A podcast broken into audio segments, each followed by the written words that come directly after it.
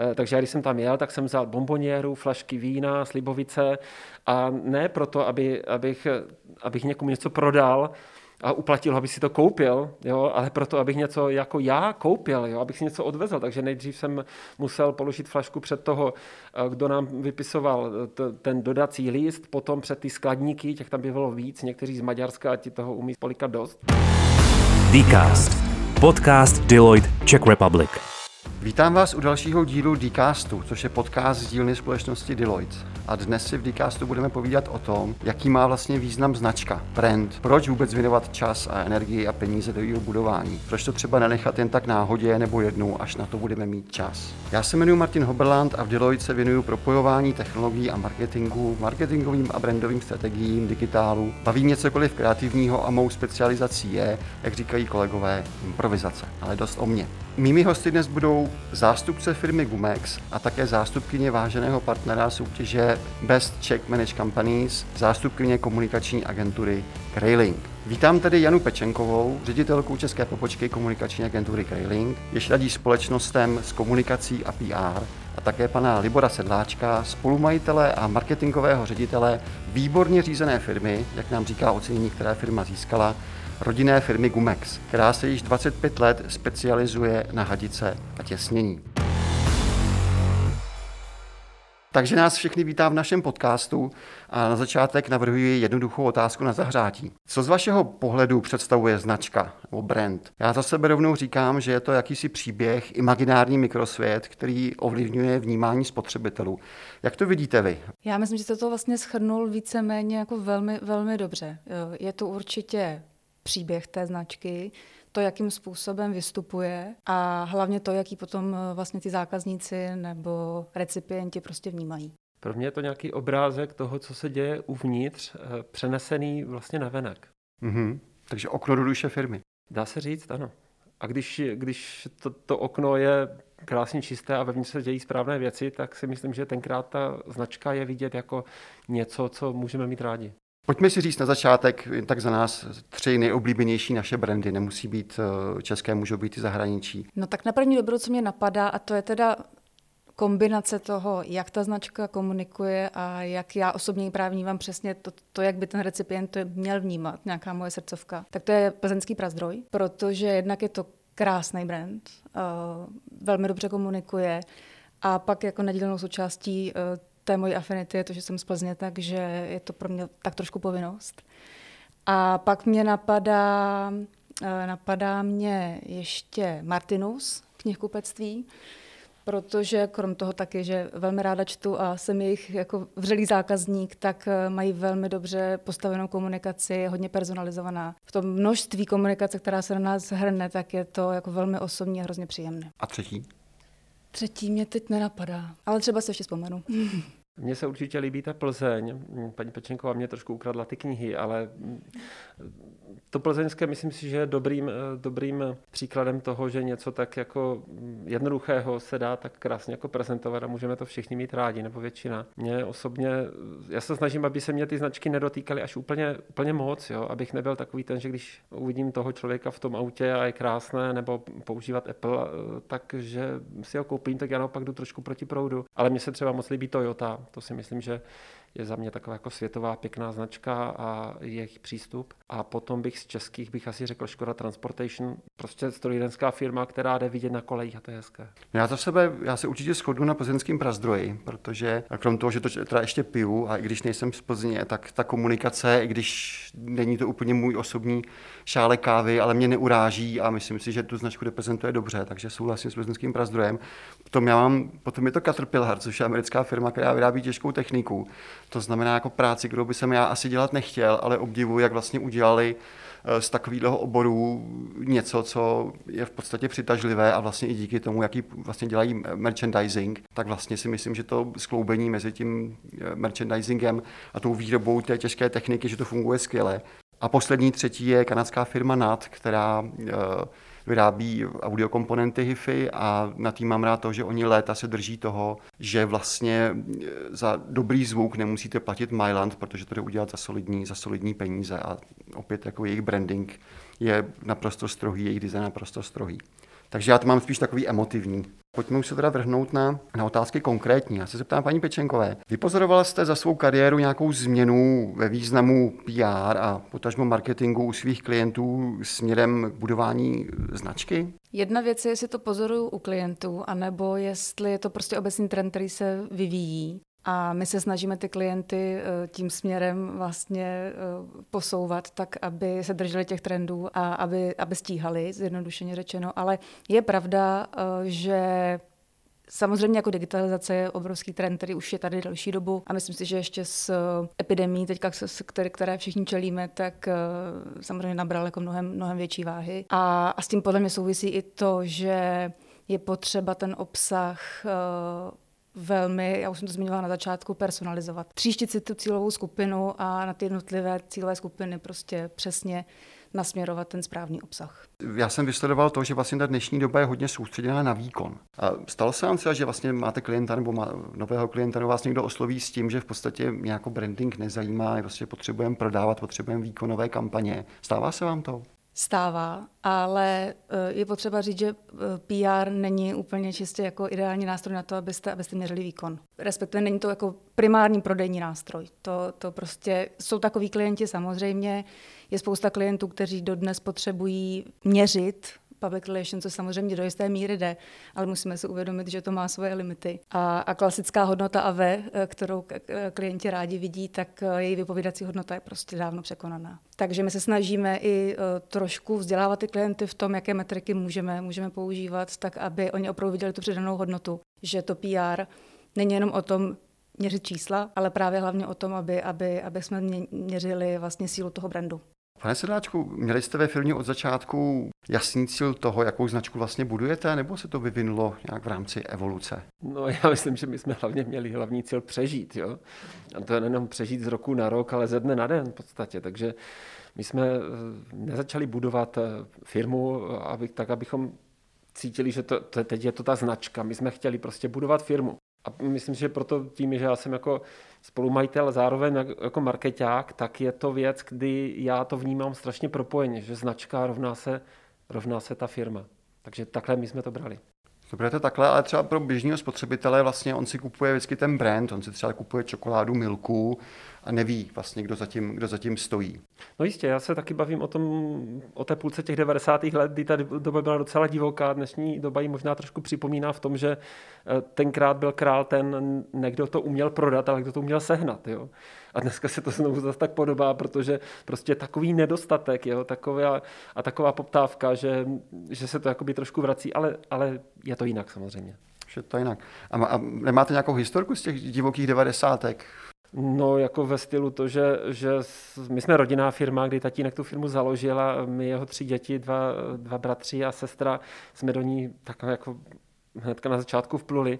A tatínek nás posílal třeba nakupovat zboží do Bratislavy, do, tenkrát do Matadoru, který dnes už možná eh, vyrábí doplňkové pásy, ale hadice vůbec nedělá. A my jsme, eh, takže když jsem tam jel, tak jsem vzal bomboněru, flašky vína, slibovice a ne proto, aby, abych, abych někomu něco prodal, a uplatil, aby si to koupil, jo, ale proto, abych něco jako já koupil, jo, abych si něco odvezl. Takže nejdřív jsem musel položit flašku před toho, eh, kdo nám vypisoval t- ten dodací list, potom před ty skladníky, těch tam bylo víc, někteří z Maďarska, a ti toho umí spolikat dost. No a, a, a pak jste se ještě z té fabriky potřebovali dostat a potřebovali jste eh, přes beránu a ještě jste potřebovali dostat fakturu včas. Jo. Brutální, opravdu. Myslím, že dneska bychom to tak nikdo nechtěli dělat. Mně se líbí to, že my jako firma jsme vyrostli na tom, že, že jsme nikdy zákaz zákazníkům žádné úplatky dávat nemuseli, ale že jsme museli teda dávat na tom začátku těm dodavatelům je taky strašné. A paní Pečenková, otázka trošku na tělo. Co si myslíte, že je v marketingu a potažmo PR důležitější? Jako schopní lidé nebo velký budget? Tak pro mě je tohle jako úplně jednoduchá odpověď. E, určitě lidé. Samozřejmě, že bez budgetu toho moc uh, nezmůžete, ale rozhodně je lepší mít menší budget a, a, a kvalitní lidi, kteří s ním dokážou kouzlit, než naopak. Takže jako rozhodně, rozhodně lidé. Pan Sedláček souhlasí? Jednoznačně, když jsem viděl tu otázku, tak jsem si říkal vlastně, jak by se to dalo vyvážit těma penězma, nebo jak by se to dalo bez těch lidí, bez těch lidí nic. Takže jednoznačně souhlasím. Navíc bych řekl, že u nás v Gumexu my jsme taková, jako, taková firma, my jsme takový průměrňáci. Jo? U nás nejsou žádné jako hvězdy, my jsme všichni takový jako průměrní, ale když se to průměrné eh, dobře jako zorganizuje a každý to dělá s nějakou láskou a samozřejmě postupně s čím dál větší profesionalizací, tak z toho vzniká něco, co může být eh, i na tom trhu pro zákazníka hodně atraktivní. Jste zmínil profesionalizaci, vyloženě dřevní dobu marketingu, kdy vlastně už marketing začal být nutnost i v tom vašem segmentu vlastně dát o sebe vědět? No víte, já jsem ten marketing od začátku dělal, ale já jsem nevěděl, že to je marketing. Jo, já jsem vystudovaný obráběč kovů, mám nějakou maturitu na téhle střední škole, neměl jsem vysokou, u nás se o tom nikdy jako nemluvilo doma, že vůbec tahle možnost by přicházela v úvahu. Hlavně běž, pracuj a přines něco domů. Já jsem k tomu přistupoval takže dobře, tak dokážeme sehnat to zboží a proto, abychom ho prodali, tak já jsem obcházel obchody a tam jsem opisoval ze štítku z jogurtu a z různých železářství, co prostě kdo co vyrábí.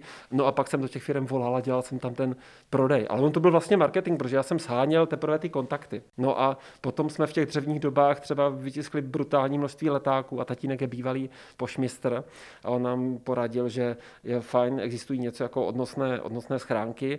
No a já jsem objížděl celou republiku s těmi jako letákama, že existujeme, že jsme tady jako firma. Prostě na té poště jsem to vždycky dal do těch hodnostných schránek, že jsem měl napichované auto a několik dnů jsem takhle putoval jako po republice a takhle jsme o sobě dávali vědět dneska. To je úplně nepředstavitelné, že byste takhle jako dělali vůbec propagaci. A z vašeho pohledu myslíte si, že to tenkrát bylo účinný? Jednoznačně. Jednoznačně eh, dobré bylo to, že jsme si nestanovili žádný, žádné hranice, že jsme si neřekli, že budeme firma, která prostě prodává tady v nějakém okrese třeba, jo, ale že jsme si řekli, tak fajn, teda my jsme si ty hranice vlastně stanovili na ty československé, jo, ale že jsme si je nestanovili nějak uší a tohle to už to, že se tenkrát lidi dozvěděli, že existuje nějaký dodavatel, bytě jako někde, a že se váma mluví nějakou řečí, která není nadřazená, ale snaží se vás pochopit, tak to si myslím, že mělo velký vliv už tenkrát. Dnes, když máme tu digitální dobu, vidíte v tom nějaký rozdíl, že by to fungovalo mí nebo víc, lépe nebo hůře? No ona se změnila jenom ta forma. Myslím, že dneska dokážeme na ty zákazníky lépe cílit, protože máme digitální platformy, máme, nevím, třeba LinkedIn, kde se dostaneme třeba i těm konstruktorům, ke kterým pro nás je třeba těžké se dostat, protože náš typický, ten kontakt s námi je eh, nějaký šéf nákupu nebo nákupčí té fabriky. Ale ti, kteří to zapisují do toho projektu, jestli se tam dostane náš produkt, to jsou ti konstruktéři, projektanti, prostě kluci a holky, které kteří nejdou vidět na ten první pohled. Jo. Pro ně je právě důležité to, to PR. Oni musí cítit, že, že nejenom to, že eh, ten nákupčí prostě nakoupí a je v tom kontaktu s náma a my ho vidíme, my, my eh, vidíme, za kolik on nakupuje, vidíme to jméno, ale my se potřebujeme dostat prostě jakoby dál. K tomu konkrétnímu člověku rozumím. Paní Pečenko, a všude se říká, jak digitalizace změnila uh, reklamu, a, ale už méně se slyší o tom, jak uh, digitalizace změnila oblast PR, pokud ji nějak změnila. Mohla byste krátce se o tom zmínit, když se PR připojilo k internetu, co se stalo? Já myslím, že víceméně pan Sedláček to jako hezky otevřel, to jak, to, jak dřív stačilo vzít jeden leták nebo jeden typ letáku a vlastně ho distribuovat. Tak teď ta digitalizace kromě klasických digitálních médií, tak eh, myslím si, že je velmi jako krásně využitelná u sociálních médií sociálních sítí. A, a tam je právě to, že vy velmi dobře jste schopni přes tu sociální síť eh, zacílit na uší cílovou skupinu a dobře jí přizpůsobit ten obsah. Ale to znamená, že už nemůžete vzít ten jeden leták a, a poslat ho přes všechny ty sociální sítě a, a napříč těmi cílovými skupinami, ale musíte ho upravit. Což je třeba věc, kterou často s klienty řešíme. Někdy firmy, když nemají úplně kapacitu nebo rozpočet na to věnovat se víc externí komunikaci, tak prostě vezmou jeden typ obsahu a pošlou ho na všechny sociální sítě, které mají. Ale je dobré si uvědomit, že za prvé ne všechny sociální sítě se hodí pro všechny, pro všechny značky. A pak určitě je potřeba, tak aby ta komunikace byla efektivní, tak potřeba upravit ten obsah pro tu konkrétní uh, cílovou skupinu a pro ten konkrétní nástroj, to znamená tu konkrétní sociální síť. A zeptám se, využíváte vy, pane Sedáčku, ve, ve vaší firmě váš příběh? Myslím si, že že ten příběh rodiny je velmi důležitý a on hlavně pro mě je důležitější ne tak ten příběh, jako, ta, jako to, co je zatím, ta atmosféra, která ve firmě je, protože u nás je to opravdu nastavené tak, že my, když zavřeme pobočku ve čtyři o půl páté, tak pak vám prostě ani manažerům nezazvoní telefon, prostě jsou doma se svou rodinou.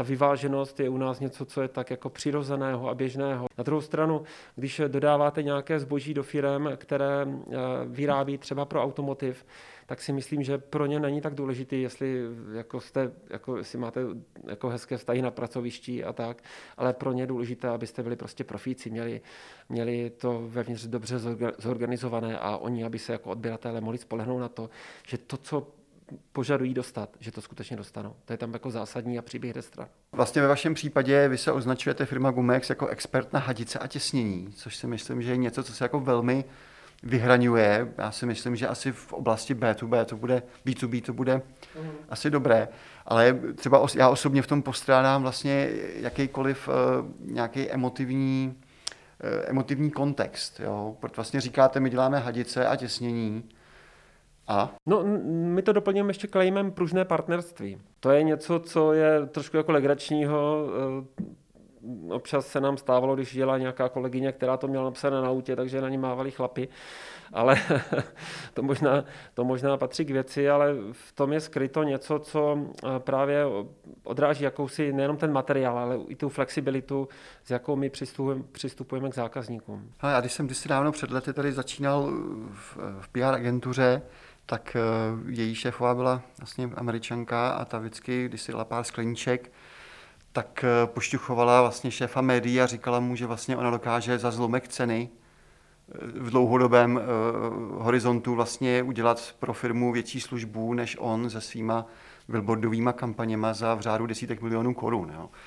Já s ní osobně souhlasil, ne protože mi tenkrát zvýšila plát, ale protože si pořád myslím, že to je pravda, že pro tu dlouhodobou práci vlastně to PR má vlastně, a já si možná opravte mě, jestli si mýlím, možná i trošku nedoceněný, nedoceněný uh, efekt. S tím já souhlasím, protože podle mě právě do té komunikace PRové můžete s nás dostat ten sentiment, o kterém jste tady před chvilkou mluvil. Vlastně to, co dělá ten vztah toho zákazníka s tou značkou. Protože, a myslím si, to dneska platí víc než ještě před, před pár lety, protože jsme jako strašně přesycení veškerou vizuální komunikací, která se na nás hrne ze všech stran. Dneska už to nejsou zdaleka jenom billboardy, ale je to právě i ta digitální komunikace. Takže o to víc uh, si myslím, že to PR má má velmi, velmi silnou roli v tom, jak opravdu oslovit, oslovit tu cílovou skupinu. Pane Sedláčku, jak si stojí oblast PR u vás ve firmě, která vyrábí pryš? Je to, když se podíváme na tu organizující tabuli, tak je úplně vpravo taková zaprášená šedá, zaprášená šedá, šedá kolonka. Ale já doufám, že za ty poslední roky děláme všechno pro to, nebo děláme některé kroky pro to, aby, aby to bylo lepší. Jo.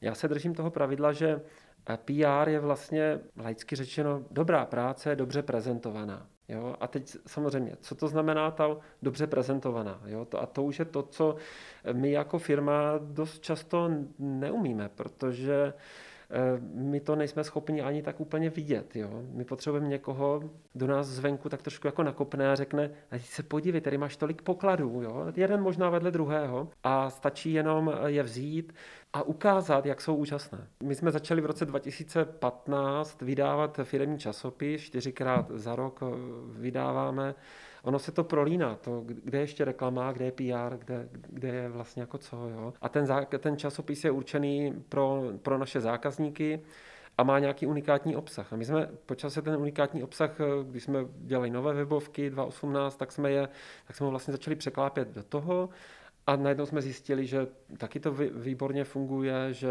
obsahuje spoustu klíčových slov, naučilo nás to pracovat s jinýma věcma, ale zase, je to reklama nebo je to PR, jo? Kde, kde je ta hranice? Nám se to velmi tě, tě, těžko určuje a ještě hůř se to teda měří. Jo? To je vlastně otázka na vás, protože já myslím, že ta hranice je taková klouzavá, že ono je to komplementárně propojené. Co myslíte? No já si myslím, že by to ideálně mělo být propojené, ale je pravda, že u spousty uh, firm narážíme na to, že je PR a marketing striktně oddělený. A to je podle mě jako velká chyba, protože samozřejmě ne všude se to propojit dá, ale je spousta těch oblastí, kde se to na, na, nabízí. Ta synergie je tam jako strašně důležitá.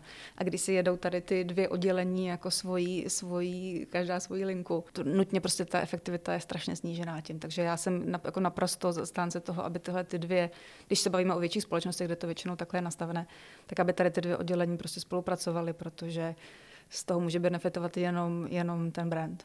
Eh, paní Pečenková, my jsme se tady vlastně bavili hodně o externí komunikaci, ale je, jaký je podle vás význam i interní komunikace ve firmách?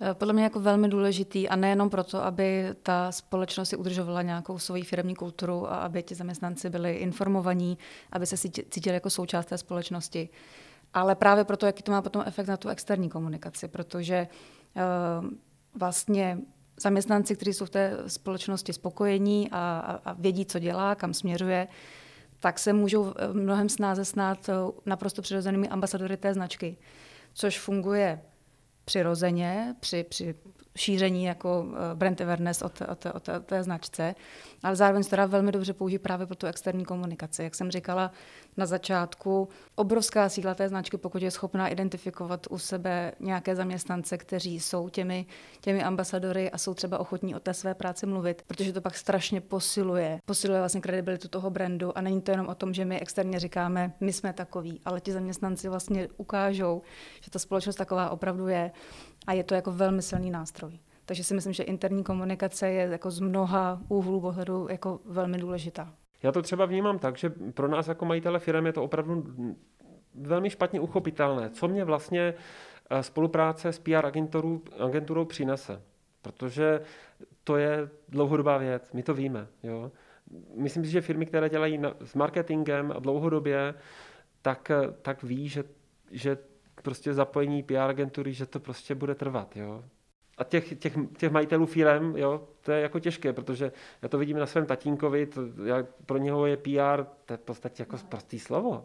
Jo? To, to není něco, co, o čem, s čím on by se jako chtěl ohánět. On prostě chce dobře, dobře prodávat, dobře vyrábět a, a na konci z toho mít jako nějaký užitek pro všechny.